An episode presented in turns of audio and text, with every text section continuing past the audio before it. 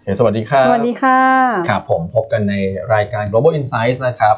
เราพบกันเป็นประจำทุกวันพุธนะครับค่ะเมื่อกี้บ่ายโมงครึ่งนะครับอืม ใช่แล้วจนถึงบ่ายสองปกติ แต่ใช่วันนี้ไม่ปกติ วันนี้พิเศษหน่อยใช่ค่ะเราจัดชุดใหญ่ให้ครับไฟกระพริบนะวันนี้ก็เอ่อเราเพิ่งออกเปเปอร์ในเรื่องของตัว asset allocation ครับไปนะคะ ดังนั้นเนี่ยวันนี้เราก็เลยต้องมาเหมือนกับว่าไล่เรียงครับให้พี่ๆได้รับทราบกันครับที่ได้ฟังกันนะว่าทำไมอะไรยังไงนะครัคะบวันนี้เนี่ยก็เป็นพิเศษนะคะหนึ่งครับชั่วโมงอยู่กับเราเต็มๆนะคะใช่ไม่ได้อยู่กับเราแค่สองคนครับผมอ่าหลายๆ คนคงคิดถึงพี่โตโต้กันแล้วครับวันนี้ผมเดี๋ยวพี่โตโต้จะมา พูดคุยกับเราด้วยนะคะใช่พี่ก่อใช่ครับใช่ครับพอดีคุณโตโต้ work from home อยู่นะครับช่วงนี้อะคุณโตโต้ทักทายเข้ามาแล้วคุณโตโต้อะให้ให้ทักทายแฟนคลับรายการหน่อยพี่โตโต้สวัสดีแฟค่ะนคลับรายการทุกทุกท่านนะครับ สวัสดีพี่ก่อสวัสดีน้องนิกกี้ด้วยครับค่ะสวัสดีครับนะฮะอะครับผมทุกท่าน ถ้าได้ยินเสียงชัดเจนรบกวนหน่อยละกันนะครับพิมพ์คอมเมนต์เข้ามานะครับ ถ้าติดขัดตรงไหนแจ้งเข้ามาได้นะครับเดี๋ยวทีมงานจะได้ปรับจูนนะครับค่ะอะโอเคนะครับ ก็ เอ่อเล่าให้ฟังสักนิดนึงรายการ Global Insight คือเราก็รีแบรนด์ตัวรายการฟันพิกมาค่ะนะครับเพราะว่าเอ่อเราอยากจะพูดคุยเรื่องของการลงทุนที่มันครอบคลุมมากกว่าอืมเอ่อจากเดิมที่เราพูดถึงในเรื่องกองทุนเป็นหลักแล้วค่ะนะครับตอนนี้ก็มีหลายๆผลิตภัณฑ์ของทางหยุนต้าเองที่จะนำเสนอให้กับทางลูกค้าทางนักลงทุนอืมนะครับเนี่ยเราก็จะ เอ่อเป็นสโคปของรายการที่กว้างขึ้นอืมอ่าไม่ได้มีแค่กองทุนใช่ไหมใช่พี่คก่อรับใช่อย่างสัปดาห์ก่อนก็คุยกับดรเชนเรื่องของการลงทุนต่างประเทศโอ้ดีเลยค่ะใช่หลายท่านก็ให้ความสนใจกันมาอืมมากมายเลยนะครับ ก็เดี๋ยวยังไงติดตามรายการกันได้ใช่นะครับค่ะมีอะไรที่ใหม่ๆ เพิ่มเติมเข้ามาอยู่แล้วนะครับโอเคอะนี่คุณอภิชาติพิมพ์เข้ามาว่าชัดครับ ขอบคุณมากนะครับคุณนัสนันท์สวัสดีนะครับ สวัสดีเอ่อคุณวัสวัสดิ์ด้วยอ่าค่ะสวัสดีทางนิกกี้เข้ามาค่ะ นะครับอะโอเค ขออนุญาตเล่าให้ฟังอย่างนี้ละกันนะครับ เรื่องของตัว asset allocation ที่เราเพิ่งออกบทวิเคราะห์ไปค่ะไตรมาสสามนะครับอะลองดูนะฮะไตรมาสสองขออภัยคือเป็นเป็นการมองภาพของไตรมาสสองที่กำลังจะมาถึงนะนิกกี้ค่ะพี่นะฮะเอ่อเราให้ชื่อธีมในเรื่องของไตรมาสนี้ว่า rebalancing ครับอืมนิกกี้คือเหมือนกับการปรับสมดุลอืมเหมือนการปรับสมดุลร่างกายหรือว่า ปรับสมดุลการใช้ชีวิตอะไรเงี้ยปรับ balance ใหม่อะไรอย่างนี้เนาะใช่อืมใช่เมื่อกี้เพราะว่าในช่วงประมาณสักสองสามเดือนที่ผ่านมาเนี่ย คือต้องบอกว่าสถานการณ์มันเปลี่ยนไปเยอะ อืมเปลี่ยนไปเยอะมากนะครับอ๋อโอเคครับ อ่าอืมผมผมนึกว่าทีมงานบอกว่า คือเรานั่งกันชิดไปหรือเปล่าผมก็เลยพยายามถอยอ๋อไม่ใช่นะทีมงานบอกว่าโชว์ฟูลสกรีนได้เลยนะฮะโคือแบบว่าพี่พี่ก็ทำได้อย่างนี้คือคืออะไรคือนั่งชิดกันไปหรือเปล่า โอเคนะครับ คืออ่าอ่ากลับมาที่เรื่องของ asset location ของเราต่อนะครับว่าค่ะในช่วงสองสามเดือนที่ผ่านมาในกีสถานการณ์เปลี่ยนไปพอสมควรเลยอืมปลายปีที่แล้วเรายังพูดถึงเรื่องของ second wave covid อืมนะครับพูดถึงเรื่องของอะไรล่ะเอ่ออ่ามาตรการช่วยเหลือมาตรการเยียวยาใช่ไหมยังยังกลัวเอ่อยังช่วงปลายปลายปีที่ครับแล้ว ยังพูดในเรื่องของอะยังกลัวโควิดเรื่องของวัคซีนใช่ไหมครับพี่ก่อนแล้วก็ใช่เอะสรุปคือจะออกได้ไหมนะในเรื่องของมาตรการกระตุ้นเศรษฐกิจต่างๆครับใช่ไหมผมพี่แล้วก็ใช่ เอ่อจีนยังคงเป็นประเทศที่เขาเรียกว่าอะไรอะแบบครับดาวรุ่งพุ่งแรงอยู่อืมวันนี้มันเกิดอะไรขึ้นครับพี่ก่อครับ เออเดี๋ยววันนี้เราจะมาเล่าให้ฟังใช่ไหมครับอืมเรื่องเรื่องหลักๆคือเอ่อก็เป็นธีมหลักของเราด้วยคือว่าบอลยูมปรับตัวขึ้นค่อนข้างไวค่ะพี่นะครับ เงินเฟ้อเริ่มเห็นการขยับขึ้นของเงินเฟ้ออมนะครับอย่างน้อยก็คือเป็นในเรื่องของความคาดหวังนะเออหรือว่า inflation expectation ของอืมคนในตลาด เริ่มเห็นแล้วว่ามองเงินเฟ้อจะเร่งตัวขึ้นหรือค่ะที่สูงขึ้น เราเห็นอืมหลายๆสำนักวิจัย หรือว่าหลาย ๆ หน่วยงานอะอย่างเฟดเองอืมเปิดเผยตัวดอทพลอตล่าสุดออกมา แล้วก็มีเปิดเผยตัวเงินเฟ้อออกมาอืมพวกกับว่าน่โอ้สโหนใจเขาปรับประมาณการเงินเฟ้อขึ้นค่ะนะครับนี่คือสิ่งสำคัญที่เปลี่ยนไปพอเงินเฟ้อเร่งโตขึ้นมา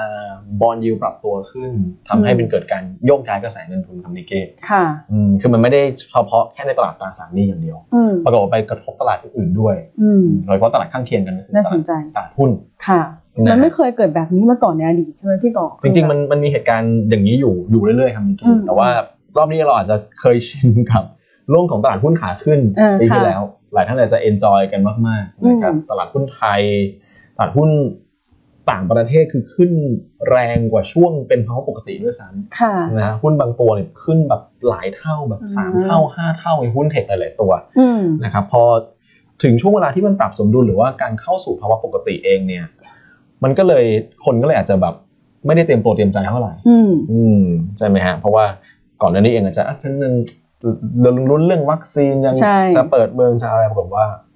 ตลาดเองก็มองมองไปข้างหน้ามองค่ะไปข้างหน้านะครับ มองว่าหุ้นก็ขึ้นมาเยอะแล้วอืมก็เลยมีเรื่องของการเทคโปรฟิตออกมา คือไม่ได้ขายแค่ตราสารหนี้เดียวก็ขายหุ้นไปด้วยค่ะนะครับงั้นก็หลักๆเลยเราจะผูกกับเรื่องเรื่องนี้เป็นหลักแหละ ซึ่งเดี๋ยวเรามาไล่เรียงให้ฟังกันทีละ asset class นะครับ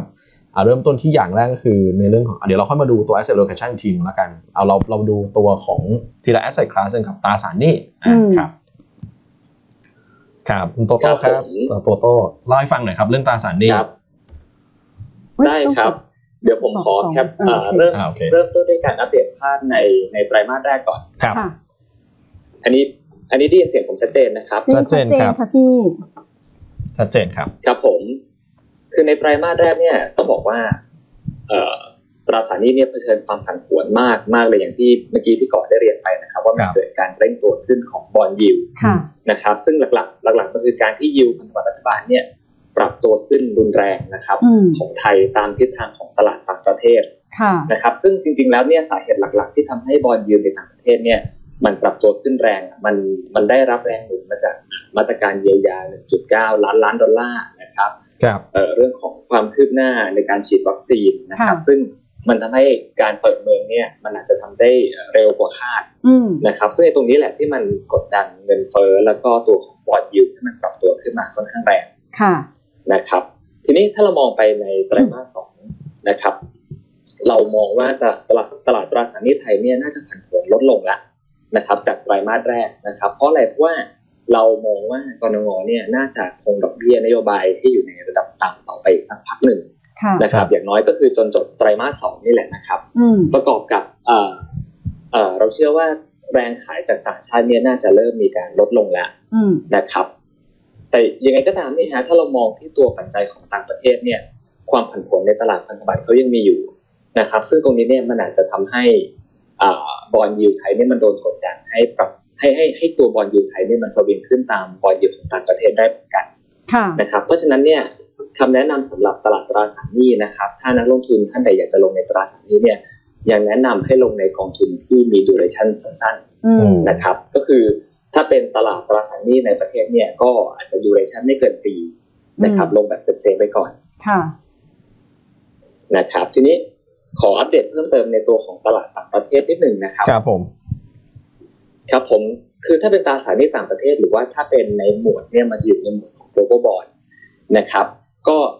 ยังคงมุมมองที่ค่อนข้างระมัดระวังนะครับอืมตรงนี้ต้องบอกว่าแรงกดดันเงินเฟ้อในสหรัฐเนี่ยมันยังอยู่ในเอ่อระดับสูงนะครับ แล้วก็มันจะมีศัพท์คำหนึ่งเขาเรียกว่าส่วนต่างอัตราผลตอบแทนหุ้นกู้เอกชนนะครับค่ะหรือว่าตัว corporate corporate credit spread ค่ะก็คือเอายิวของหุ้นกู้เนี่ยตั้งแล้วก็ลบด้วยยิวของพันธบัตรอืม นะครับมันปรับตัวแคบแคบลงมาเรื่อยๆ ถ้าแคบก็แปลว่าหุ้นกู้มีความแพงอืมนะครับทีนี้เนี่ยณปัจณปัจจุบันเนี่ยครับไอตัวเครดิตสเปรดเนี่ยมันปรับตัวลดลงมาจนจนต่ำกว่าในระดับที่ก่อนโควิด จะแพร่ระบาดก็คือในระดับ pre โควิดละอืมครับนะครับทำให้ความสนใจในเรื่องของมูลค่าในในเรื่องของราคาเนี่ยมันมันลดลงไปนะครับนะครับ เพราะฉะนั้นเนี่ยถ้าเป็นกองทุนตราสารหนี้ต่างประเทศในหมวดของ global bond ก็จะแนะนำให้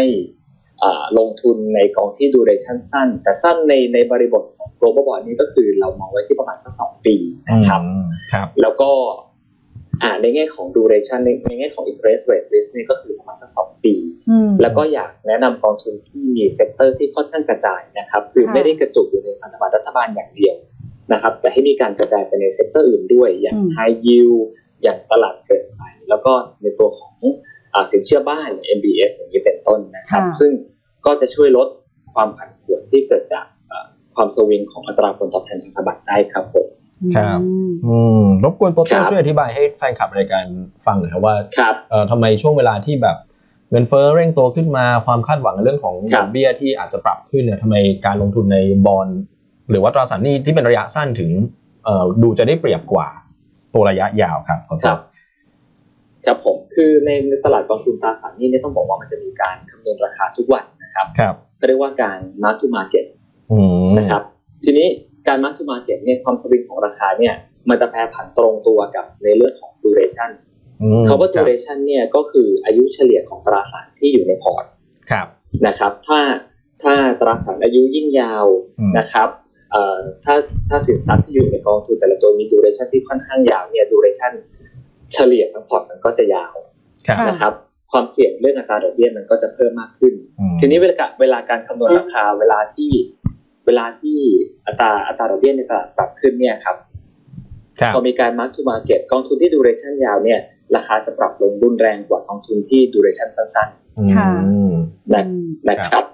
อืมนะครับ เพราะฉะนั้นในภาวะแบบนี้เนี่ยกองทุนที่ duration สั้นเนี่ยเวลาที่อัตราดอกเบี้ยในตลาดปรับขึ้นเนี่ยอาจจะปรับลง ไม่รุนแรงเท่าอืมอืมนะครับครับผมอ่าโอเคครับผมนี่ก็เป็นข้อมูลนะครับเป็นเอ่อแนวความคิดเนาะนะครับสำหรับว่าครับในเวลาที่ดอกเบี้ยเป็นในทางที่โอกาสปรับลงยากแล้วเหมือนจะขึ้นมากกว่าเนี่ย ตัวสั้นค่ะตัวสั้นจะดูจะได้เปรียบกว่าอืมใช่นะครับใช่ใช่ครับครับโตใช่โต้ครับแล้วมีกองทุนที่แนะนำไหมฮะโตโต้มีครับผมครับผมอ่าอ่าครับ อันนี้ก็จะอยู่ในสไลด์อ่าหน้าที่ครับเดี๋ยวรบกวนหน้าที่พี่กอบเก้าเปิดสไลด์รอไว้เลยนะครับครับผมอ่าขึ้นมาแล้วหน้าที่เก้าถ้าเกิดว่าใครมีตัวแอกองพลิทุนเคที่เราชันหยิบก็เปิดตามได้ครับนะพี่ก่อนเนอะใช่ครับอืมค่ะครับครับตัวกองทุนตราสารหนี้ระยะสั้นที่เราหยิบขึ้นมาแนะนำเนี่ยนะครับ ชื่อว่าตัวของ Asset Plus Fixed Income Daily Plus Fund อืมนะครับครับ ของบลจ Asset Plus อืมนะครับ กองทุนเนี้ยจะมี duration เฉลี่ยไม่เกิน1ปีอืมครับนะฮะเน้นเน้นลงทุนในหุ้นกู้เอกชนประมาณสักอ่า60%นค่ะะครับ แล้วก็อีกประมาณสัก30%เนี่ยเป็นตราสารหนี้รัฐบาลนะครับ ตัวหุ้นกู้เอกชนที่ไปลงทุนประมาณ 60%เนี่ยก็จะลงทุนในตัว investment grade เท่านั้นอืมนะครับ แล้วก็ครับส่วนใหญ่อายุตราสารเนี่ยจะอยู่ในราวๆ3เดือนถึง 6 เดือนค่ะนะครับ เพราะฉะนั้นความผันผวนเนี่ยมันก็จะค่อนข้างน้อยครับ นะครับ มีตราสารหนี้เอกชนประมาณ 60%อืมอ่าตราสารหนี้ภาครัฐ 30%และอีก 10%เนี่ยก็จะลงในเงินฝากอืมนะครับ ซึ่งเงินฝากเนี่ยถ้าตัวที่สั้นไม่เกิน 3 เดือนเนี่ยเขาไม่ต้องมาถูมาเก็ตด้วยครับผมนะครับ ตรงนี้มันจะทำให้ความผันผวนของพอร์ตเนี่ยมันต่ำลงมาอีกนิดหนึ่งอืมอืมนะครับกองนี้ duration จะไม่เกินปี แล้วก็ปัจจุบันเนี้ย duration สั้นมากๆ อยู่ประมาณสัก0.28 ปีนะครับครับ แล้วก็จุดเด่นเลยกองทุนนี้เนี่ยก็คือตั้งแต่เขาจัดตั้งกองทุนมานะครับ ยังไม่เคยมีวันไหนที่มีผลตอบแทนรายวันเนี่ยติดลบอืมนะครับหมายความว่ามันเป็นบวกทุกวัน นับเป็นวันเลยเหรอนะครับโตโต้เพราะฉะนั้นนับเป็นวันเลยใช่โอ้คโหรับครับยังไม่เคยมีวันไหนที่ performance ติดลบเลยอืมนะครับอืมอ่าเพราะฉะนั้นเนี่ยถ้านักลงทุนที่มีระยะเวลาการถือครองค่อนข้างสั้น หรือว่ารับความผันผวนได้ต่ำเนี่ยกองนี้ก็แนะนำแนะนำมากๆนะครับ ที่ครับที่จะลงทุนในภาวะที่เอ่อ ยืมพันธบัตรผันผวนในในระดับนี้ครับผมอืมก็ถือเป็นตัวที่เซฟมากเลยใช่ไหมครับโตโต้ใช่ครับครับ อืมก็ซื้อที่เราได้นะตรงครันี้บซื้อที่เราได้ซื้อที่เราขายเราได้เราขายนะใช่ครับครับใช่ค่ะอืมอะโอเค นั้นเป็นเรื่องของตราสารหนี้ละอื asset ม class หลัก asset class แรกค่ะถัดมานะครับเอาฟังในเรื่องของมุมมองหุ้นอะนะครับนิกกี้ค่ะได้ครับค่ะก็ฟังในเรื่องของมุมมองตลาดทุนบ้างนะคะ หรือว่าหุ้นแน่นอนก็คือว่าใน รอบนี้หรือว่าในเขาเรียกว่าในควอเตอร์หน้าที่เราครับเขียนไปนะคะหรือครับ พูดถึงกันเนี่ยหลักๆแล้วเนี่ยไม่มียุโรปไม่ได้ รอบนี้ยุโรปมาก่อนเลยค่ะเอ่อเมื่อสองประมาณสี่อาทิตย์ที่แล้ว ครับ ถ้าเกิดว่าใครติดตามมุมมองก็จะยังคงเดิมครับถ้าเกิดใครยังไม่ติดตามอะเดี๋ยววันนี้มาเล่าให้ฟังหน่อยนะครัคะ บ ในเรื่องของยุโรปเนี่ยเรามอง เป็น positive นะคะ มีมุมมองเชิงบวกหรือว่าชอบนั่นเองเนาะพูดง่ายครับๆเพราะว่าเรามองว่าตลาดหุ้นยุโรปเนี่ยค่อนข้าง laggard นะคะ กว่าตาตลาดหุ้นเอเชียอืมหรือว่าตลาดหุ้นอเมริกาอย่างปีที่แล้วเนี่ยปี 2020 ทุกคนจะทราบดีเลยว่าแบบตลาดหุ้นอเมริกา NASDAQ นี่คือเป็นดาวรุ่ง อ่ามาเลยเบอร์หนึ่งนะคะ ถ้าเกิดดูจากในกราฟเนี่ยก็จะดูจากข้างบนนะคะ ข้างบนเป็นกราฟในอ่าเป็น return ของปีที่แล้ว 2020 นะคะครับข้างบนสุดที่เห็นอ่า performance โดดเด่นครับอันนั้นนะคะ ประมาณสัก 43%เนี่ยเป็นของครับ NASDAQ อืมรองลงมาก็คือของจีน CSI 300 นะคะ ประมาณสักอะตีกลมๆ 30%ด้วยกันนะคะ แต่พอมาปีนี้มันเหมือนกับอ่าหกคอมเมนตีลังกาเข้าไปครับอ่าจากอ่า ตัวของ NASDAQ ที่เคยอยู่ระดับบนๆเนี่ยกลับมาอืมเริ่มลังท้ายแล้วอืมนะคะ ตัวของจีนเนี่ยติดลบไปเลยค่ะ แล้ววันนี้ก็ยังลงใช่อีกคือลงแบบยังลงแรงอยู่อะครับตัวของในขณะเดียวกันค่ะ ตัวของยุโรปเนี่ยมีการปรับตัวขึ้นมานะคะไม่ว่าจะเป็น Stoxx 50 หรือ Stoxx 600 นะคะ ก็มีการปรับตัวขึ้นมาเหตุผล นอกจาก laggard แล้วทำไมเราถึงยังมองว่าเออเราชอบนะคะ เพราะว่าถ้าเกิดคุณเข้าไปดูข้างในคุณจะเห็นว่าสัดส่วนในเรื่องของอ่า เขาเรียก sector ในราย sector ของเขานะคะเขาจะมี IT ที่ไม่เยอะเท่ากับตลาดอ่าอเมริกาหรือว่าตลาดจีนครับเขาจะมีตัวของ IT นะคะในยุโรปมันจะมี IT อยู่แค่ประมาณสัก 8%ด้วยกันอืมถือว่าไม่เยอะแล้วค่ะถ้าเกิดว่าเทียบกับอะอเมริกาหรือว่าจีนใช่อเมริกาจีนนี้ประมาณมีสักก็เหมือน15 15ขึ้นไป15ด้วยกันใช่ครับนะคะนอกจากนอกนั้นเนี่ยเขาจะเป็นในเรื่องของสินค้าเขาเรียกสินค้าจำเป็นกับสินค้าฟุ่มเฟือยหรือว่าเป็น consumer discretionary กับ consumer staple กันค่อนข้างเยอะนะคะอีกนิดนึงลืมไปในเรื่องของ IT ถ้าเขามีเขาก็จะไม่ใช่เป็นพวกแบบ semiconductor หรือว่าชิปหรือว่าอะไรอย่างนี้ที่เล่นกันมาแล้วก่อนหน้านี้นะพี่กออาจจะไม่ใช่ area ที่แบบ hot มากอืมอะไรอย่างนั้นค่ะครับก็จะเป็นในเรื่องของเอ่อ service ซะส่วนใหญ่ครับผมนะคะครับอ่านะๆอืมนอกจากนี้ค่ะ ในเรื่องของ e a r n i n g growth บ้างค่ะ e a r n i n g growth เนี่ยปีนี้ยุโรปเนี่ยเอ่อคาดว่าจะเติบโต แรงมากค่ะ แล้วก็แรงที่สุดเรียกว่าในโลกก็ว่าได้ราวๆสักเอ่อถ้านิกกี้อะโอเคพอดีมองตรงนั้นไม่เห็นครับประมาณสัก 200%ค่ะ ถ้าเทียบกับอินเด็กซ์อื่น ๆ ทั่วโลกเนี่ยเอ่อตีกลมๆนะ ประมาณสัก 50 เพราะอะอย่างอเมริกาก็อืม30 40 50%อะไรอย่างเงี้ยนะคะครับก็ราวๆนี้ค่ะเอ่อนอกจากนี้ค่ะไม่ว่าจะเป็นในเรื่องของอ่า GDP ปีนี้เนี่ย IMF เขาก็ คือปีที่แล้วต่ำมากใช่โดนผลกระทบจากโควิดค่อนข้างเยอะครับ IMF มองว่าปีนี้เนี่ยยุโรปถ้ามีวัคซีนมาอืมเปิดประเทศนักท่องเที่ยวเข้าอืมเติบโตแน่นอนค่ะ ก็คาด IMF คาดว่าเติบโตสัก4%นะ แล้วก็ในเรื่องของอะ monetary policy ครับไม่ต้องพูดถึงตัวของ ECB เขาก็มีการผ่อนคลายมาโดยตลอดอยู่แล้ครัวบนั่นก็คือเหตุผลทั้งหมดทั้งมวลที่เรายังชอบอืมแต่มันมีคำถามนอกจากนี้ครับถามว่าตอนนี้เนี่ยยุโรปเนี่ย เอ๊ะติดโควิดอืม ล็อกดาวน์รอบที่3เนี่ยครับยังน่าสนใจหรือเปล่าครับพี่ก่อมีมุมมองยังไงบ้างคะพี่ก่อครับผมอันนี้ก็เป็นเป็นคำถามที่ได้รับมาเหมือนกันนะครับอืมนิกกี้คือรอบเนี้ยเอ่อพี่มองว่ามันมันมีความต่างจากรอบก่อนค่ะๆนะครับรอบเนี้ยยุโรป action ค่อนข้างไวค่ะเพราะว่าตัวเลขเนี่ยแค่ขยับขึ้นอืมไม่มากอืมแค่นั้นเองยังไม่ได้เท่ากับช่วง second wave ด้วยซ้ำค่ะยุโรปก็เริ่มมีมาตรการที่จะควบคุมแล้วอืมอ่าเพราะฉะนั้นเขาทำก่อนล่วงหน้าค่ะนะแบบเขาเรียกว่าอะไรแบบ proactive อะอืมไม่ได้รอให้แบบวัวหายล้อมคอกหรือมีเหตุให้เกิดแล้วค่อยแล้วค่อยทำนะครับ เพราะฉะนั้นเรามองว่าคุมใช้มาตรการครอบคลุมตรงนี้แล้วเนี่ยอืมผลมันก็คือประสิทธิภาพมันก็จะดีอืมแล้วผลมันก็ตามมามันก็จะไม่มันก็จะไม่มีอะไรที่ร้ายแรงค่ะพี่อ่าสังเกตก็ได้ครับ ช่วงนี้มีคนบอกว่าเอ๊ะ asset class นู้นนี้ลงอืมเพราะว่ายุโรปล็อกดาวน์เดี๋ยวท่านไปดูหุ้นยุโรปนะหุ้นยุโรปแทบไม่ค่อยลงนะฮะเก่งจริงๆแล้วมากเก่งแทมาบกไม่ค่อยลงนะนั้นโดยสรุปเหมือนที่นิกกี้บอกอีกทีหนึ่งว่า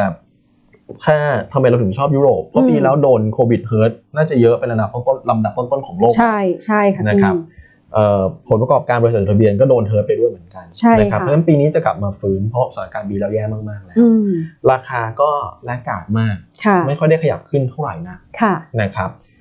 ราะฉะนั้นถ้าเกิดว่าปีนี้บอกว่าคนจะมาขายหุ้น เพราะว่าได้กำไรจะ lock profit กันอืมก็คงไม่เลือกขายยุโรปอืมเพราะคงใช่ไม่ได้มีกำไรมาพูดง่ายๆนะจริง หรือเอาจริงๆนะ คนที่ซื้อก่อนหน้าอาจจะติดอยู่ด้วยซ้ำใช่ไหมค่ะนะเอฮะออะถ้างั้นเราก็เลยชอบยุโรปค่ะชอบยุโรปยังชอบอยู่นะครับช่วงนี้ก็จะเห็นว่ายุโรปเคลื่อนไหวได้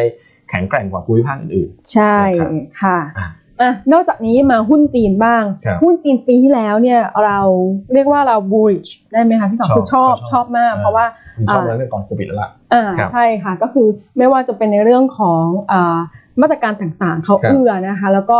จีนเนี่ยได้รับผลกระทบค่อนข้างน้อยจากโควิด -19 คือเป็นประเทศแรกๆแหละที่โดน แล้วก็ครับคุมควบคุมตรงนี้ได้ดีนะคะตัวนี้เศรษฐกิจก็ฟื้นตัว อืม แต่ปีนี้มันเกิดอะไรขึ้นอืมทำไมมันลงเอาลงเอาขนาดนี้นะคะใช่อะพี่ คืออย่างนี้ค่ะ คือต้องบอกกันว่า ตั้งแต่ต้องบอกว่าตั้งแต่ปลายปีถึงต้นปีมันเนี้ยครับภาครัฐเขาเริ่มเหมือนกับว่าคุมเข้มมากขึ้นอืมไม่ว่าจะเป็น anti-mono anti-monopoly คือครับเหมือนกับว่าบริษัทที่ใหญ่มากๆเนี่ยอืมเขาภาครัฐเขาเริ่มเข้าไปเหมือนกับควบคุมครับไม่ให้เกิดเขาเรียกว่าไม่ให้แบบผูกขาดเอ่อผูกขาดอืมอ่าใช่ค่ะอย่างอะที่เราเห็นมีข่าวอาลีบาบาใช่ภาครัฐเขาก็บอกว่าให้ขายหุ้นสื่อออกมาบ้างนะ หุ้นครับ หุ้นสื่อออกมาบ้างนะอะไรอย่างเงี้ยไม่อยากให้มีอิทธิพลมากเกินไปอืมไม่งั้นมันก็มันก็มีโอกาสที่จะกระทบไปในอนาคตครับนะคะแล้วนอกจากนี้เนี่ยเอ่อนายหลี่เค่อเฉียงครับนายกจีนเนี่ยอืมเขาออกมาบอกว่าปีนี้ GDP จีนเนี่ยเขาคาดว่าจะเติบโตประมาณสัก6%ครับซึ่งมันมันต่ำมันอืมต่ำกว่าที่ IMF แล้วก็ Bloomberg มองครับ IMF กับ Bloomberg มองเนี่ยประมาณทั้ง7-8%ทีนี้ตลาดก็อาจจะรู้สึกว่า เอ้ย มันไม่ได้ ประกอบกับอะอีกเรื่องหนึ่งอืมแน่น sector rotation ครับก็กลายกันเหมือนกับว่าปีที่แล้วเขาได้กำไรเยอะเนาะอืมนักลงทุนได้กำไรกันเยอะครับก็หมุนเงินออกมาเล่นเอ่ออย่างยุโรปหรือใช่ญี่ปุ่นบ้างอะไรอย่างเงี้ยนะคะนี่คือเหตุผลทั้งหมดทั้งมวลที่จีนเนี่ยเอ่อเหมือนกับว่าทำไมยังลงอยู่ณครับตอนนี้อะไรอย่างเงี้ยค่ะ อือืมม แต่ว่าถ้าเกิดว่าตัวนี้เนี่ยจริงๆ ถ้าเกิดคุณมองในระยะยาวอืมๆยาวๆของเราเนี่ยหมายถึง 3 ปี 5 ปีครับเรายังคงมีมุมมองเชิงบวกอยู่ก็คือยังชอบอยู่นะครัคะบเพราะว่าถ้าเกิดคุณไปดูอะตัวเลขเศรษฐกิจเขาถามว่าติดลบไหมไม่มีอันไหนติดลบไปนะ PMI เขาก็ยังเกิน 50อะไรอย่างเงี้ยนะคะเอ่อไม่ต้องพูดถึงในเรื่องของผลผลิตภาคอุตสาหกรรมครับก็ยังเติบโตได้ดีอืมคนติดโควิดก็แทบจะไม่มีแล้วครับค่ะเอ่อดังนั้นเนี่ยเราก็เลยมองว่าเออ แล้วก็ประกอบกับในเรื่องของ five year plan ครับการโอเคที่รัฐบาลจีนเข้าไปส่งเสริมในเรื่องของ R&D innovation ต่างครับๆยังคงมองในเรื่องของในระยะยาวครับพึ่งพาตัวเองภายในประเทศอืมเราก็ยังคงมองมุมมองเชิงบวกอยู่นะในครับในระดับยาวๆ3-5 ปีข้างหน้านะคะอืม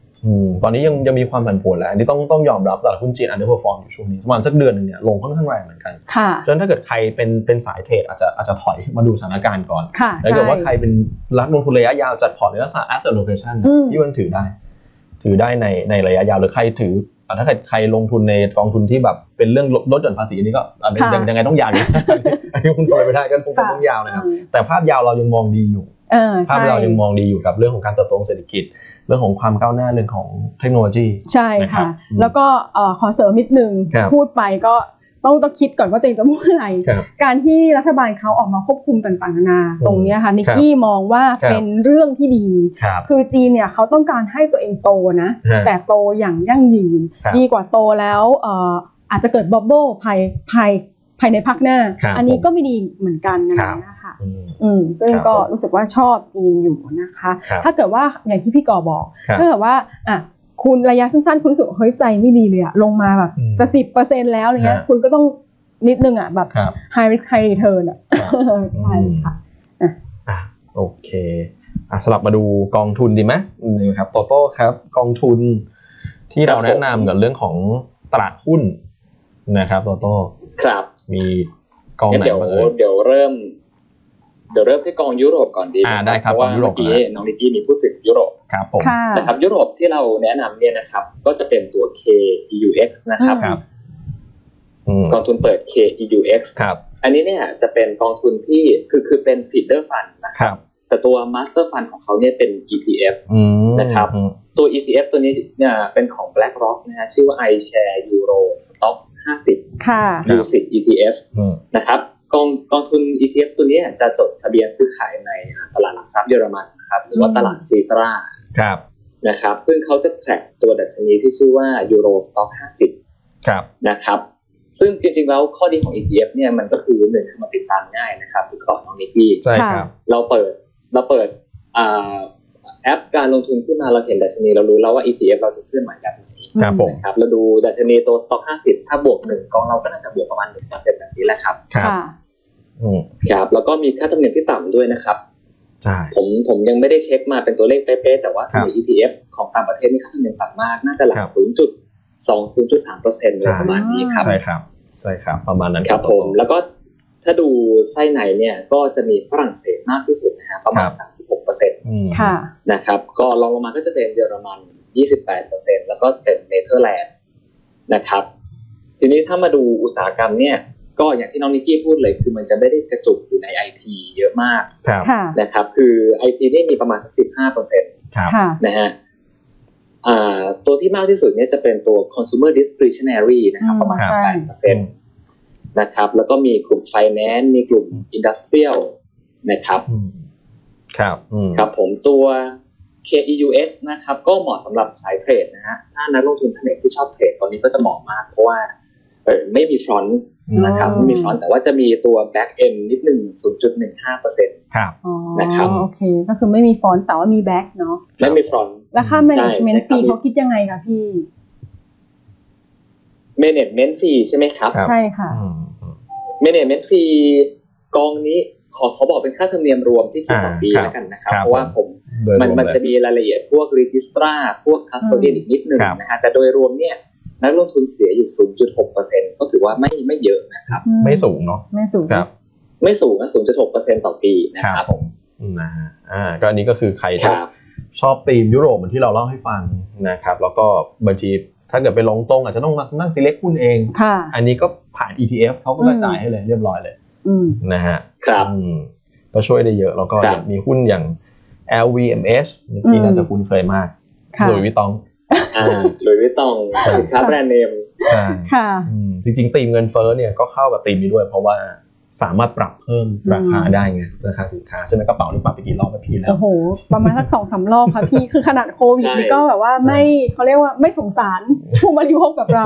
ขึ้นไปสามรอบแต่สาวๆนี่ก็ครับกว้านซื้อนะคะอืมเขาบอกว่าคือด้วยความที่ออกไปนอกประอันนี้นอกเรื่องครับออกไปนอกประเทศไม่ได้อืมต้องซื้อแต่ในประเทศครับไม่ว่าจะเป็น a i r m e s Chanel ครับหรือตองขาดตลาดมคือคนไทยต้องมาซื้ออะอืมไม่ว่าคนจีนก็แล้วแต่เนาะครับตัวเอง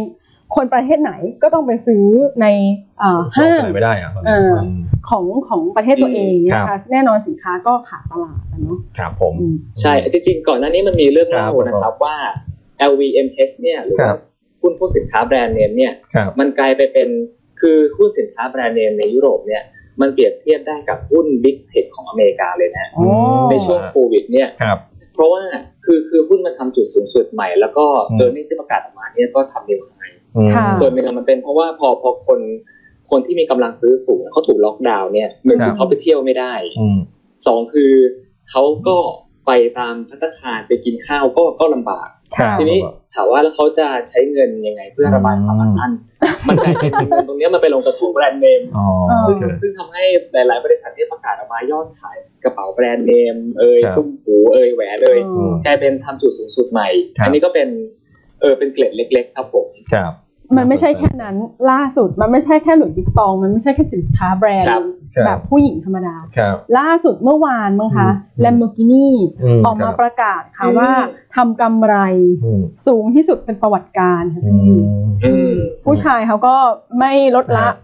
ครับความพยายามในการช้อปปิ้งใช่ครับใช่เออเหมือนกันอืม ค่ะอืมใช่ใช่คืออันนี้คิดครับไปเองว่าอะสมมุติว่าทำไม Lamborghini อะถึงรายได้หรือว่ากำไรแบบเหมือนกับว่าเติบโตขนาดนี้ส่วนตัวมองว่าด้วยความที่เอ่อเหมือนกับว่าเขาเรียกคบปิดติดโควิดกันเนาะอืมทำให้ครับพวกแบบซัพพลายอะเริ่มลดลงครับนิดนึงไม่ว่าจะเป็นการขนส่งการอะไรอย่างเงี้ยค่ะค่อนข้างยากลำบากครับแต่ดีมาเนี่ยก็ยังคงมีอยู่ เพราะว่าครับคนรวยเนี่ยถามว่ามีผลกระทบไหมก็อาจจะมีแหละ แต่ไม่ครับได้เท่ากับคนที่เขาเรียกอืม คน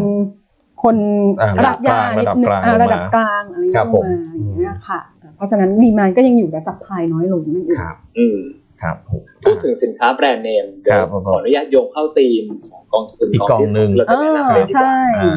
อ่ากองนี้เนี่ยจะเป็นกองทุนที่เน้นลงพวกสินค้าแบรนด์เนมสินค้าที่เวลาเรานึกถึงสินค้า ชนิดไหนเราจะนึกถึงยี่ห้อเนี้ยค่ะนี่คือ concept ของกองเลยอืมนะครับ ครับชื่อกองว่า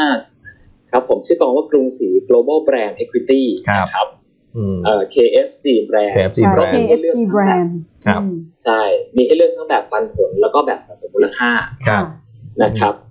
กองทุนนี้เป็น feeder fund เหมือนกันนะฮะครับลงทุนในกองทุนหลักชื่อว่า Morgan Stanley ค่ะครับอ่า global brand fund อืมนะครับครับต่อต่อซึ่ง concept concept ในการคัดเลือกหุ้นของเขาเนี่ยก็คือเน้นอ่าหุ้นที่มี branding แข็งแกร่งอืมนะครับ ซึ่งไอ้หุ้นที่มันมี branding แข็งแกร่งเนี่ย character ของมันก็คือมีอ่ามีอำนาจในการต่อรองราคาที่สูงนะฮะมีค่ะ bargaining power ที่สูงค่ะครับนะครับคู่แข่งใหม่เข้ามาในอุตสาหกรรมทำได้ลำบากนะฮะอย่างอืม high barrier to entry นะครับ แล้วก็ที่สำคัญเลยเนี่ยคือผู้บริโภคมีความภักดีต่อต่อแบรนด์สินค้ามีความภักดีนะครับหรือว่า brand loyalty นี่สูงครับค่ะใช่ใช่ครับ ซึ่งไอ้ character ตรงเนี้ยมันช่วยให้บริษัทสามารถทำ กำไรหรือว่าทำผลตอบแทนได้ดีในระยะยาวอืมนะครับ ดีขนาดไหนกองทุนนี้ถ้าเราดูย้อนหลังไป 10 ปีค่ะครับอ่ากองทุนหลักสร้างผลตอบแทนได้ประมาณปีละ 12%นะครับอืมก็ถือว่าใช้ได้ครับอืมใช้ได้เลยนะฮะค่ะถ้าเราดูเทียบดัชนีชี้วัดเนี่ยเขาจะอยู่ประมาณสัก 9.5%ครับค่ะนะครับก็คือมีอัลฟาปีหนึ่งประมาณสัก3%ครับเป็นเวลามา10ปีแล้วนะครับค่ะอืมอ่าถ้าเราดูตัวอย่างบริษัทนิดหนึ่งนะฮะ ตัวท็อป 5 ของเขาเนี่ยตัวแรกก็จะเป็นตัว Microsoft นะฮะอันนี้อืมเป็นเป็นอืมแอปเป็นเป็นโปรแกรมที่ต้องต้องมีทุกทุกบ้านใช่เรียกว่าเป็นโปรแกรมที่ต้องมีทุกบ้านนะ Microsoft เป็นยักค่ะษ์ใหญ่ด้านไอทีนะครับอืครับมอืมคนใช้ Mac ก็ยังแล้วก็ต้องลง Visa ออฟฟิศเลยใช่ไหมใช่ใช่แล้วจริงๆตัวตัวผมเองเนี่ยครับใช้ใช้ Mac เนี่ยต้องลง Windows สำรองไว้เพราะว่าเวลาทำงานใช่ไหมเวลาโตโต้ทำงานมันสามารถมัน global กว่านิดนึงครับ อ่าอ่าครับต่อเลยครับ ตัวที่สองเนี่ยเป็นวีซ่าวีซ่าค่ะนะครับ ก็เป็นบริษัท payment นะครับครับครับผมรู้จักกันอยู่แล้วตัวที่บัตรเครดิตใช่อะชื่อว่าคุณถ้าเกิดคุณไม่รู้จักนะ คุณหยิบบัตรเครดิตของคุณมาอืมอืมอยู่ตรงทางขวามือข้างล่างวีซ่านี่คอนเซ็ปต์คือคือครับเป็นบัตรที่ต้องมีในกระเป๋าตังค์ทุกใบนะครับครับค่ะอืมใช้จ่ายทั่วโลกนะครับอ่าใช่ใช่ครับครับผมอ่าอันดับที่สามของเขาเนี่ยก็คือตัว r e k i t b e n p e s e r เออในนะครัชื่อหลายซึ่งจริงๆไม่แล้วเวลาผม ผมผมฟังชื่อบริษัทเนี้ยจริงๆไม่ค่อยคุ้นหรอกแต่ถ้าดู ครับแบรนด์ที่อยู่ใต้บริษัทเนี้ยฮะรับรองคุณแน่นอนครับ Dettol โอ้ Dettol เลยอ่า Dettol Gaviscon ครับอืม Vanish ครับแม้กระทั่งรองเท้าสุขภาพที่ชื่อ Scholl ที่อ๋ออยู่คู่กับเด็กยุค 90 มานานใช่เนี่ยใช่ก็เป็นของ r e k i t b e n p e s e r อ๋อนะครับก็คือเป็นสินค้าอุปโภคบริโภคครับอืมอืมใช่ใช่ครับ แล้วก็อีกตัวหนึ่งคือ Procter Gamble P&G นะ คครัรับบอืมอันนี้ก็มีเจ้าของเป็นเป็นเจ้าของแบรนด์ที่ใช้ในครัวเรือนที่อ่ารู้จักกันเป็นอย่างดีเลยดาวนี่ใช่ Head and Shoulder ใช่ค่ะ Pantene ครับ Gillette อืมเมื่อเช้าผมเพิ่งใช้ Gillette มานะครับโกนหมดก่อนหน้าเป็นคนป่าแล้วค่ะพี่ เกือบเกือบแล้วเหมือนกัเออค่ะอ่าครับผม ครับผมอืมก็ก็ฝากไว้เป็นกองที่สองครับครับ KFG แบรนด์อ่าครับครับอืมก็คือในมุมของ global ขอเสริมตัวโต้นิดหนึ่งคือในมุมของ global equity เรามีครับการปรับกองนะครับกองใช่กองเก่าเราเนี่ยวันวัน UGG เนี่ยคือหนักในเทคค่อนข้างเยอะใช่คือถามค่ะว่า performance ช่วงก่อนหน้านี้มันดีมาก ดีมากใช่ดีมากอะแหละแต่ว่าครับเราเห็นเรื่องของการปรับในเรื่องของธีมของทั้งโลกแล้วอืมว่าทั้งโลกเนี่ยมาสาย value มากขึ้นค่ะนะครับกลุ่มเทคโดนขายทางกำไรใช่แล้วเราก็ปรับตัว global equity เนี่ยมาเลือกตัว KFC brand ซึ่ง เทคมีไหมยังมีอยู่ แต่ว่าก็สัดส่วนจะจะน้อยลงมานะครับค่ะแล้วก็เสริมด้วยพวกของเมื่อกี้ที่โตโต้เล่าให้ฟังแล้วเรื่องสินค้าที่มีมีแบรนด์อืมแข็งแกร่งนะครับสินค้าที่อยู่ใกล้ ๆ ตัวเราอืมคนใช้ซ้ำสม่ำเสมออย่างเงี้ยค่ะ อาจจะไม่ใช่อ่าเป็น luxury brand อย่างอย่างอ่ากองของ K อ่าเมื่อกี้ที่ตัวตัวยุโรปอ่าอ่าครับใช่ผมอันนี้ก็จะเน้นเป็นเหมือนกับว่าสินค้าอุปโภคบริโภคสินค้าจำเป็นค่อนข้างเยอะครับเนาะใช่คดูรับจากหน้าหุ้นเขาเลคือยจริงๆจริงๆในตัวกองนี้ก็ยังมีเทคอยู่ นะครับ ถ้าอืมครับถ้านักลงทุนท่านไหนที่เป็นแฟนของเทคในกองนี้ก็ยังมีเทคค่ะมีเทคอยู่ประมาณ 30%ที่ครัแต่บผมเทคเนี่ยอาจจะเป็นเทคที่เอ่อมาชวนในเรื่องของผลประกอบการขึ้นมานิดหนึ่งอืมไม่ใช่เทคที่เป็นเน้นโกรธหรือว่าหวือหวามากเน้นใช่ไหมกำไรในอนาคตหรือว่าหวือหวามากเข้าใช่ตีครับค่ะอืมนะฮะครับผมครับอืมอ่าโอเคครับอันนี้ก็เป็นกองในเรื่องของหุ้นที่เราแนะนำสองกองอืมนะครับค่ะอะเดี๋ยวใช่เข้าครัสู่บ asset class ถัดไปคือเรื่องของ alternative หรือว่าการลงทุนเออทางเลือกนะครับใช่อะตัวแรกไปดูที่ตัว REIT ก่อน ไปดูที่ตัวรีดกันก่อนเลยนะคะรีดเนี่ยอย่างที่ทราบกันดีนะคะในช่วงของโควิด -19 เนี่ยค่ะรีดเนี่ยก็ได้รับผลกระทบค่อนข้างเยอะครับให้เห็นกันชัดๆรีดมีอะไรบ้างอืมอ่าอย่างเช่นค้าปลีกเนาะห้างสรรพสินค้าครับอ่า โรงแรมใช่นะคะบ้านเราอ่า office building ต่างๆนะคะแล้วก็มีเรื่องของอาจจะเป็น industrial industrial มีอะไรอืมเช่นพวก Data Center อืมโกดังเก็บของใช่คลังสินค้าอ่าคลังสินค้า โรงงานสำเร็จรูปให้เช่า อะไรคประมาณนี้ ครับนะคะอืมก็แบ่งเป็น3 c a t e g o r y อ่า หลักๆ แล้วกัน ครับจะได้เห็นภาพกันชัดๆ เลยนะคะ แน่นอนว่าอย่างที่บอกไป REIT เนี่ยได้รับผลกระทบค่อนข้างเยอะนะคะครับโดยเฉพาะในเรื่องของค้าปลีกครับห้างสรรพสินค้าโรงแรมเนี่ยอันเนี้ยโรงแรมโดนเต็มครับ ๆแน่นอนนะคะปฏิเสธไม่ได้ แต่พอปีนี้ค่ะเอ่อวัคซีนมาแจกจ่ายปุ๊บความคาดหวัง ครับในเรื่องของการเปิดประเทศเศรษฐกิจฟื้นตัวอืมกลับมาดีขึ้นค่ะ อืม แต่ว่านิกกี้มองอย่างนี้ค่ะในแต่ว่าการที่ต้องกลับกลับไปผูกในเรื่องของอืม บอลยู การครับที่บอลยูเนี่ยปรับตัวขึ้นมาอืมทำให้เขาเรียกว่าผลตอบแทนเอ่อเหมือนเหมือนกับว่าในเรื่องของผลตอบแทนของแกรีดระหว่างกันนะส่วนเออต่างเนี่ยครับแกลบระหว่างการระหว่างรีดกับตัวของพันธบัตรรัฐบาลครับนะคะมันดูน่าสนใจน้อยลงนั่นอืมเองนะคะอืมอะคิดง่ายๆ สมมุติว่ารีดเนี่ยเดิมทีเคยให้ปันผลอยู่ห้าครัใช่บไหมคะก่อนเอ่อช่วงโควิดเนี่ยอืมอ่าพันธบัตรรัฐบาลอาจจะให้ผลตอบแทนสักอะ เห็นภาพชัดๆหนึ่งอืมยังพันหนึ่งเปอส่วร์นเซ็นต์ต่างมันครับคือสี่เปอร์เซ็นยังไงรีดก็น่าสนใจครับใช่ไหมคะอืมแต่ณตอนนี้พันธบัตรรัฐบาลขึ้นมาแล้ว อย่างเช่น ครับอ่า REIT ยังเหมือนเดิมห้าอืมแต่พันธบัตรรัฐบาลเนี่ยอยู่ที่สองแล้ว สองครับ gap มาน้อยลงเหลือแค่สามเพราะฉะนั้นเนี่ยความน่าดึงดูดในเรื่องของ REIT เนี่ยก็น้อยลงครับอีกอย่างหนึ่งค่ะ REIT เนี่ยอะถ้าสรุปขมวดปมง่ายๆเลยอะไม่ว่าจะเป็นในเรื่องของค้าปลีก office building เอ่อเหมือนกับว่าในเรื่องของค่าเช่าครับ ยังขึ้นค่อนข้างยากอืมค้าปลีกเพิ่งจะกลับมา ยังไม่เป็นปกตินะเพิ่งจะครับกลับมาฟื้นตัวอย่างนี้ดีกว่าอืม นะคะ คุณเดินไปห้างสรรพสินค้าคุณจะเห็นนะว่าร้านขายของร้านดัง ๆ อย่างอายกตัวอย่างไปภูเก็ต ครับไปเดินห้างห้างหนึ่งอืมนะคะ อืม ร้านอาหารแบรนด์ดังก็ครับยังต้องปิดตัว เพราะไม่มีนักท่องเที่ยวอืมอ่าเนอะ ครับทีนี้เนี่ยถ้าถ้าเริ่มกลับมาฟื้นตัว การที่จะขยับขึ้นราคาค่าเช่าค่อนข้างยากอืมนะคะในเรื่องของ office building ก็เหมือนกัน ถึงแม้ว่าจะเป็นในเรื่องของเออสัญญาระยะยาวพี่ก็ ครับแต่ว่าเอ่อบริษัทเริ่มเล็งเห็นแล้วค่ะว่าครับการที่เกิดโควิด -19 เนี่ยอืมเฮ้ยพนักงานก็สามารถทำงานที่บ้านได้นะอืมแสดงว่าผมได้เออครับแสดงว่า เอ๊ะฉันอาจจะสามารถ ลดต้นทุนลงได้ในสิ่งแบบนี้อืมอะไรอย่างเงี้ยนะคะครับก็เอ่ออาจจะประกอบกับอะประเทศไทยโดยเฉพาะประเทศไทยครับก็จะมีในเรื่องของซัพพลายที่เกิดขึ้นมาครับด้วยนะคะบางพื้นที่ ก็ตรงนี้เนี่ยทำให้เหมือนกับว่า สามารถขึ้นค่าเช่าได้ค่อนข้างลำบากครับนะคะอีกอ่าประเภทหนึ่งค่ะในเรื่องของอุตสาหกรรมนะคะอืมอะอย่างที่บอกไป Data Center โกดังเก็บสินค้า หรือว่าเป็นโรงงานที่ให้เช่าใช่ใช่ไหมคะใช่ครับพวกอีคอมเมิร์ซต่างๆ โกดัง อีคอมเมิร์ซต่างๆนะคะตรงนี้เนี่ยได้รับผลกระทบค่อนข้างน้อยครับนะคะเอ่อกลุ่มอุตสาหกรรมเนี่ยก็จะกลับมาขยายตัวได้เป็นปกตินะคะหลังจากที่ประเทศเปิดแล้วเพราะว่านักลงทุนต่างๆ หรือว่าผู้ประกอบการต่างๆ ที่เป็นชาวต่างประเทศเนี่ยสามารถเดินทางกลับมา แล้วก็เอ่อทำธุรกิจได้เหมือนเดิมอะไรครับเนาะอืมอืมเราก็เลยมองว่าเอ่อในเรื่องของเออราคาพวก industrial อะค่ะก็ยังมีคงมีความน่าสนใจอยู่ครับนะคะอืมอืม คือโดยทั้งหมดทั้งมวลนะครับขอเสริมนิกกี้แล้วกันว่าคือ REIT เนี่ยเรา over มาก่อนหน้าเนี้ยนะครับใช่เราคาดหวังเรื่องของการฟื้นตัว ใช่ค่ะ ซึ่งปรากฏว่าในแง่ของราคาเนี่ยมันอาจจะฟื้นช้าไปหน่อยอืมนะครับฟื้นฟื้นช้าไปปีเนี้ยจริงๆแล้วภาพการฟื้นตัวน่าชัดเจนกว่าปีที่แล้ว เพราะว่าค่ะมีวัคซีนและสถานการณ์โควิดดีขึ้นค่ะนะครับแต่ว่า กลับกลายว่า bond yield เนี่ยมันมันเร่งตัวขึ้นมาค่อนข้างไวใช่อืมเพราะฉะนั้นมันก็จะติดประเด็นในเรื่องของที่นิกกี้บอกก็คือเรื่องของยิวแกระหว่างกันค่ะที่มันแคบลงความน่าสนใจเรื่องของการลงทุนก็น้อยลงค่ะนะครับเพราะฉะนั้นแล้วมันมีเรื่องบวกเรื่องของการฟื้นตัวของภาวะเศรษฐกิจภาวะอุตสาหกรรม แต่ว่าอืมมันก็มีในแง่ของ market หรือว่าเรื่องของการลงทุนอยู่ ซึ่ง bond yield ใช่มันใช่มันเอ่อเร่งตัวขึ้นมา เพราะฉะนั้นทั้งหมดทั้งมวลพอให้น้ำหนักแล้วเนี่ยเราก็เลยมีการปรับลดตัวอืม เอ่อเรตติ้งลงมาสำหรับตัว REIT นะครับจากเดิม over ก็ให้เป็น neutralใช่นะครับค่ะอืมเราไม่ได้มองเหมือนกับว่าเป็น underweight ไม่ได้มองแย่ขนาดนั้นอ่าเราไม่ได้นะมองลบนะครับอ่าอืมใช่ครับแต่ว่าความน่าสนใจมันอาจจะจะน้อยลงเพราะว่ามันอืมอาจจะฟื้นช้ากว่า bond yield ตอนนี้ที่มันเริ่มเร่งโตขึ้นมาแล้วใช่นะค่ะครับอืมโอเคอะส่วน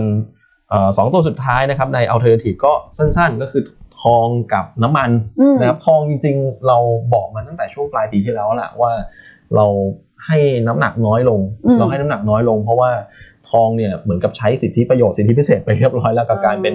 เอ่อสินทรัพย์ที่ hedging ในค่ะช่วงโควิดมทองเนี่ยขึ้นเยอะมากๆ หลายใช่ท่านผมว่าคงสัมผัสกันได้แล้วทองไป2,000เหรียญใช่ไหมตอนนั้นใช่ค่ะนะครับซึ่งเรามองว่ารอบใหญ่ของทองเนี่ยมันก็มันมันเหมือนกับมันใช้ช่วงเวลาที่พิเศษตรงนั้นไปแล้วอะอืมนะครับแล้วตอนนี้เองเนี่ย บอลยิวที่ขยับขึ้นกระทบทองไหมกระทบด้วยเหมือนกันอืมนะครับถ้าดูจากกราฟเนี่ยแต่ทองเนี่ยคือดูยิวตรงๆเนี่ยอ่าอาจจะไม่ได้ตอบโจทย์ทั้งหมด ให้ดูค่ะในลักษณะเรียลยิวก็คือเอาบอลยิวลบอืมด้วยกับเงินเฟ้อค่ะนะครับแล้วดูในลักษณะเป็นเป็นเป็น real yield หรือว่าส่วนต่างเนี่ยเราพอเทียบกับราคาทองจะเห็นแล้วว่า ในช่วงที่ real yield ขึ้นเนี่ยทองอืมมักจะไม่ค่อย perform เท่าไหร่อืมนะครับไม่ว่าจะมองในแง่ของ headline inflation หรือว่า ตัวของ core inflation ก็ตามค่ะนะครับซึ่งตอนเนี้ยเอ่อถ้าเกิดดูในแง่ของ real yield เนี่ยมันขึ้นมันขึ้นเพราะว่าอะไร เงินเฟ้อที่เป็นตัวลบเนี่ยมันขึ้นอยู่เหมือนกันค่ะแต่ว่า bond yield มันขึ้นเร็วกว่าอืมเพราะฉะนั้นลบมาแล้วเนี่ยตัวเลขมันก็เลยมากขึ้นอยู่ค่ะนะครับเพราะฉะนั้นทองก็จะเป็นแบบเนี้ยเหมือนที่เราเห็นคือมันจะไม่ค่อย perform เท่าไหร่แล้วในช่วงนี้เพราะฉะนั้นค่ะถ้าใครจะเทรดใครชอบเป็นแฟนพันธุ์แท้ทองนี้เราก็ไม่ห้ามนะอืมก็จะเทรดก็เทรดได้แต่ว่าจะคาดหวังว่ามันเป็นรอบใหญ่เหมือนปีที่แล้วเนี่ย คงจะยากอืมคงจะยากแล้วตอนนี้เอง อันนี้พูดถึงเรื่องยิวก็เรื่องหนึ่งดอลลาร์กำลังแข็งค่าอ่าดอลลาร์กำลังแข็งค่าอยู่แล้ว ด้วยการดำเนินนโยบายต่างๆนะครับค่ะนโยบายเรื่องของการเงินการคลังของอืมสหรัฐเองแล้วอยากจะให้ข้อมูลอย่างหนึ่งว่า ในยุคสมัยที่เดโมแครตขึ้นมาเป็นประธานาธิบดีเนี่ยค่ะถ้าดูสถิติย้อนหลังเนี่ยดอลลาร์มักจะแข็งอืมดอลลาร์มักจะแข็งครับอันนี้ดูข้อมูลจากบูมเบิร์กเขาเก็บสถิติมาเลย ถ้าเกิดประธานาธิบดีมาจากฝั่งริพับลิกันดอลลาร์มักจะอ่อนอันนี้คือเป็นแบบ ไม่รู้ทำไมแต่คือเป็นสถิติเอาจริงมาตลอดๆจริงๆมันมีเหตุผลนะเพราะว่าเอ่อถ้าถ้าจะเห็นเนี่ยเอาอย่างยุคคุณทรัมป์ก็ได้ริพับลิกันมาค่ะพยายาม pro อะไร proฝั่ง corporate pro ฝั่ง business อ่า pro ฝั่งใช่ตลาดทุนใช่ดังค่ะนั้นจะชอบเลยก็ชอบดอลลาร์อ่อนอ๋อๆหุ้นก็จะดีถูกไหมค่ะเขาก็เขาก็พยายามออกนโยบายมาเป็นแบบนั้นแหละอืมแต่ว่าในฝั่งเดโมแครตจะเอ่อเน้นในเรื่องของภาคเศรษฐกิจที่แท้จริงนะครับอืมเอ่อคนชนชั้นกลางค่ะลงมาที่เป็นค่ะฐานเสียงใหญ่ๆ ของคนอ่าในสหรัฐเพราะฉะนั้นจริงๆแล้วเนี่ยถ้าเงินแข็งแปลว่าอะไรเงินแข็งแปลว่าเขาก็เวลานำเข้าสินค้าซื้อสินค้าก็ถูกลงมันก็ดีกับการจับจ่ายบริโภคของเขาถูกไหมเพราะเขาค่ะมีอำนาจการซื้อมากขึ้นอืมถูกไหมเพราะฉะนั้นนโยบายมันก็จะเกียร์ไปทางนั้นเลยอ๋อ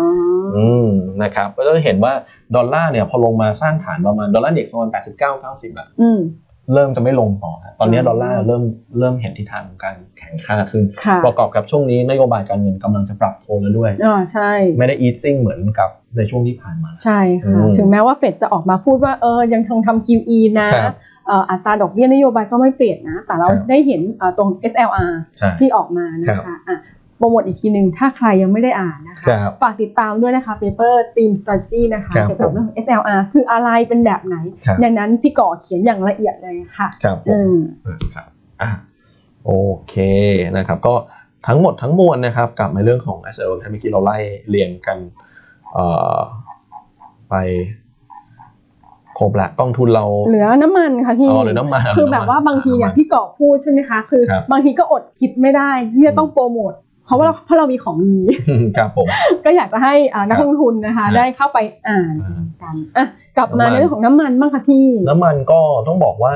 คือจริง ๆ เรามองเราบูลลิชกับน้ำมันตั้งแต่ตั้งแต่ปีที่ผ่านมาค่ะผมคงเล่าให้ฟังแล้วแหละในทั้งเรื่องของในทางหุ้นเอง หรือว่าในทางของ asset allocation เองเราบอกว่า assumption ราคาน้ำมันปีที่แล้วทำไปต่ำเกิน ค่ะจใช่ริงๆแล้ว ติดลบด้วย ใช่ก็คือว่าเออสิ่งที่ตลาดมองเนี่ยเรื่องของ forecast ราคาน้ำมันปี 2 2021เนี่ยค่ะน่าจะมองต่ำไปอืม นะครับซึ่งเราใช้ธีมนี้มาโดยตลอด แล้วค่ะน้ำมันก็ขึ้นจริง ๆ ขึ้นมาอืจมริงๆแล้วก็เห็นการปรับประมาณการขึ้นมาจริง ๆ แต่ว่า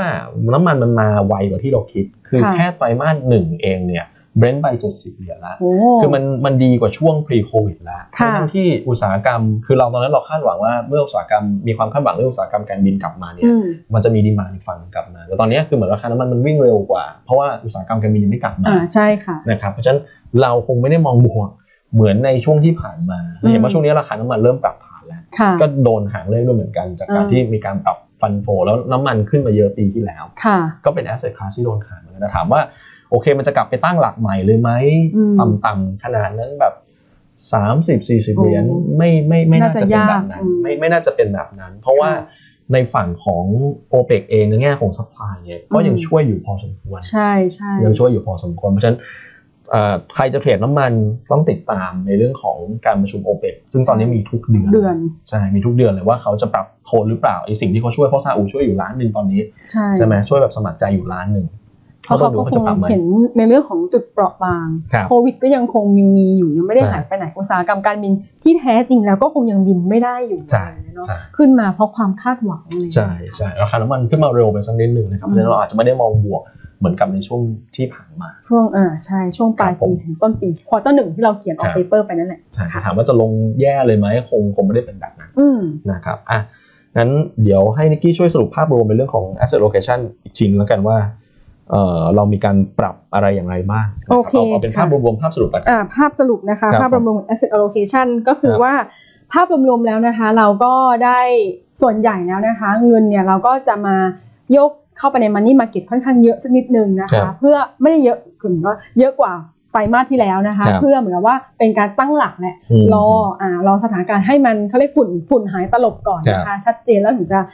อ่าค่อยเข้าไปในครับแต่ละสินทรัพย์ได้ชัดเจนยิ่งขึ้นนะครัคะบในตัวของบอลนะคะอย่างที่พี่โตโต้ได้บอกไปแล้วนะคะ เราก็ได้มีการเอ่อปรับลดในเรื่องของเอ่อพันธบัตร ระยะยาวนะคะ แล้วก็แนะนำเป็นพันธบัตรระยะสั้นนะครัคะบที่จะเห็นได้เนี่ยก็คือเราเนี่ยก็ได้มีการในเรื่องของปรับเอ่อเป็นไทยบอล นะครัคะบเพราะว่ามีอยู่ที่ต่ำกว่านะคะครับขึ้นมาจากพอร์ตที่แล้วนิดนึงอะนะคะครับตัวหน้าหุ้นเองก็เหมือนกันค่ะ ตัวหน้าหุ้นเนี่ยเราก็ได้มีปรับในเรื่องของเอเชียลงนิดหน่อยค่ะ แล้วก็ไปเพิ่มใน global เพราะ global เนี่ยเราแนะนำไปเป็น KFG brand นะคะเราเปลี่ยนครับกองทุนเป็น KFG brand นะคะก็ครัคือบเน้นในเรื่องของเอ่อ theme reopening นะคะครับอ่าก็เป็นในเรื่องของสินค้าอ่าที่เป็นในเรื่องของ value ค่อนข้างเยอะนิดนึงนะครัคะบนอกจากนี้ในตัวของรีดเราก็มีการปรับน้ำหนักลงมานะครัคะบอย่างที่พี่กอบบอกนะคะจากครับโอเวอร์เป็นนูทรัลครัค่ะบแล้วก็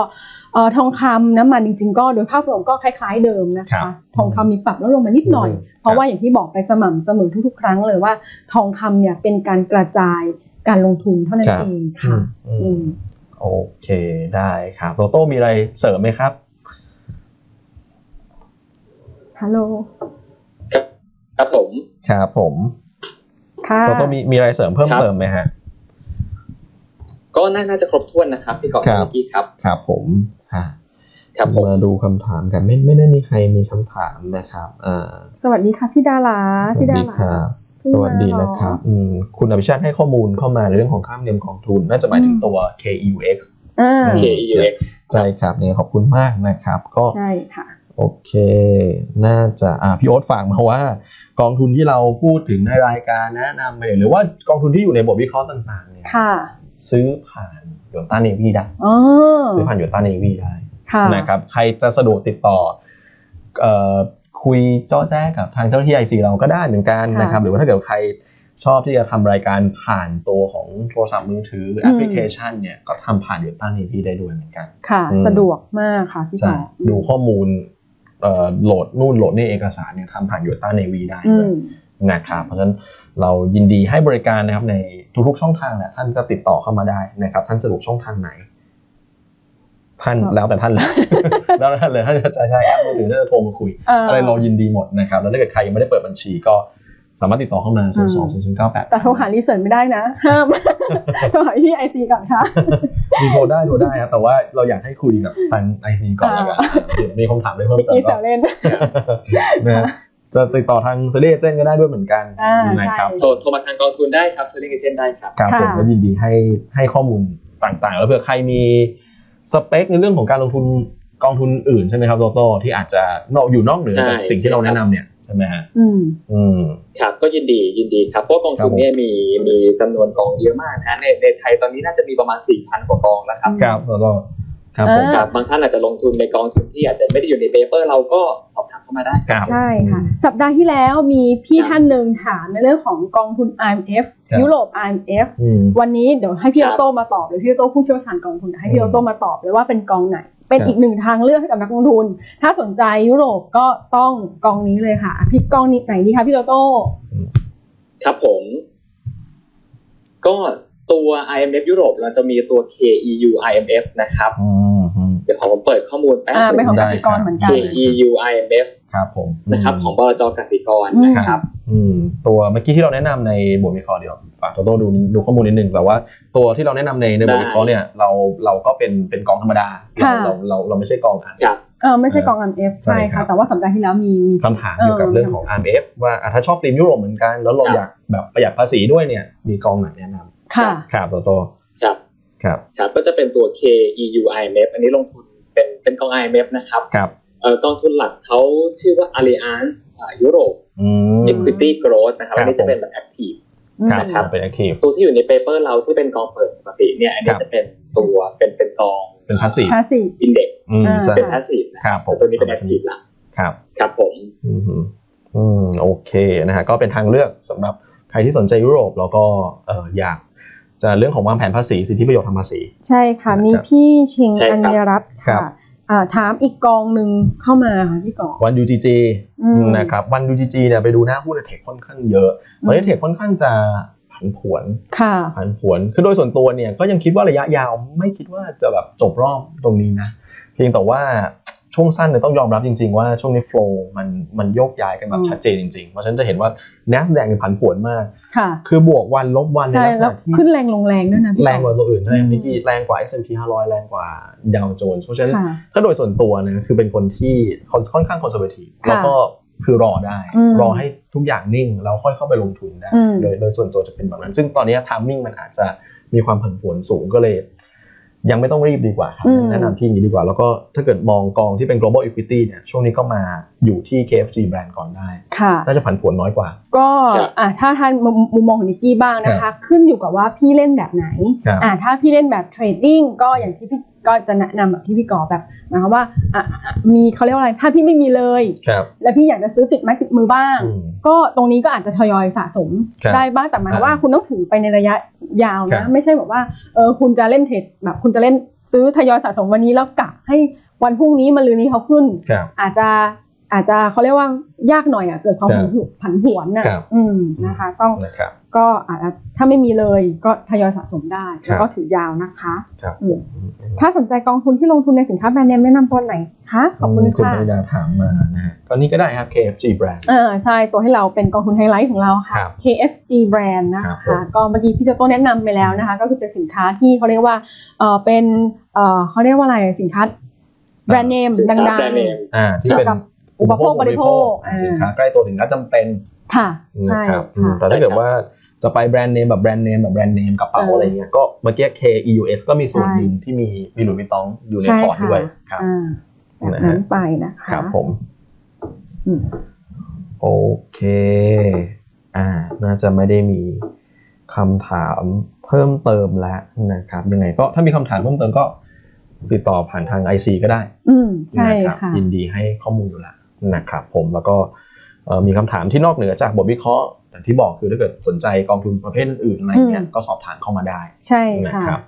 หรือถ้าใครยังไม่ได้เปิดบัญชีเรียนเชิญนะครับค่ะอืมใช่ก็ค่ะติดต่อเข้ามา 0 2 0 0 9 8 0 0 ใช่ค่ะนะหรืครับออ่าอาจจะทิ้งเขาเรียกว่าข้อมูลหรือครับสนใจสนใจเปิดบัญชีก็สามารถทิ้งข้อความในนี้ได้เลยนะครัคะบเดี๋ยวมีพี่ออนไลน์เนาะใช่ติดต่อกลับเก็บไปข้อมูลครับผเก็บมข้อมูลติดต่อกลับไปนะคะอืมนะครับแล้วก็ ถ้าใครเป็นลูกค้าอยู่แล้ว แต่ว่ามีบัญชีพอร์ตหุ้นอืมไทยแต่ยังไม่ได้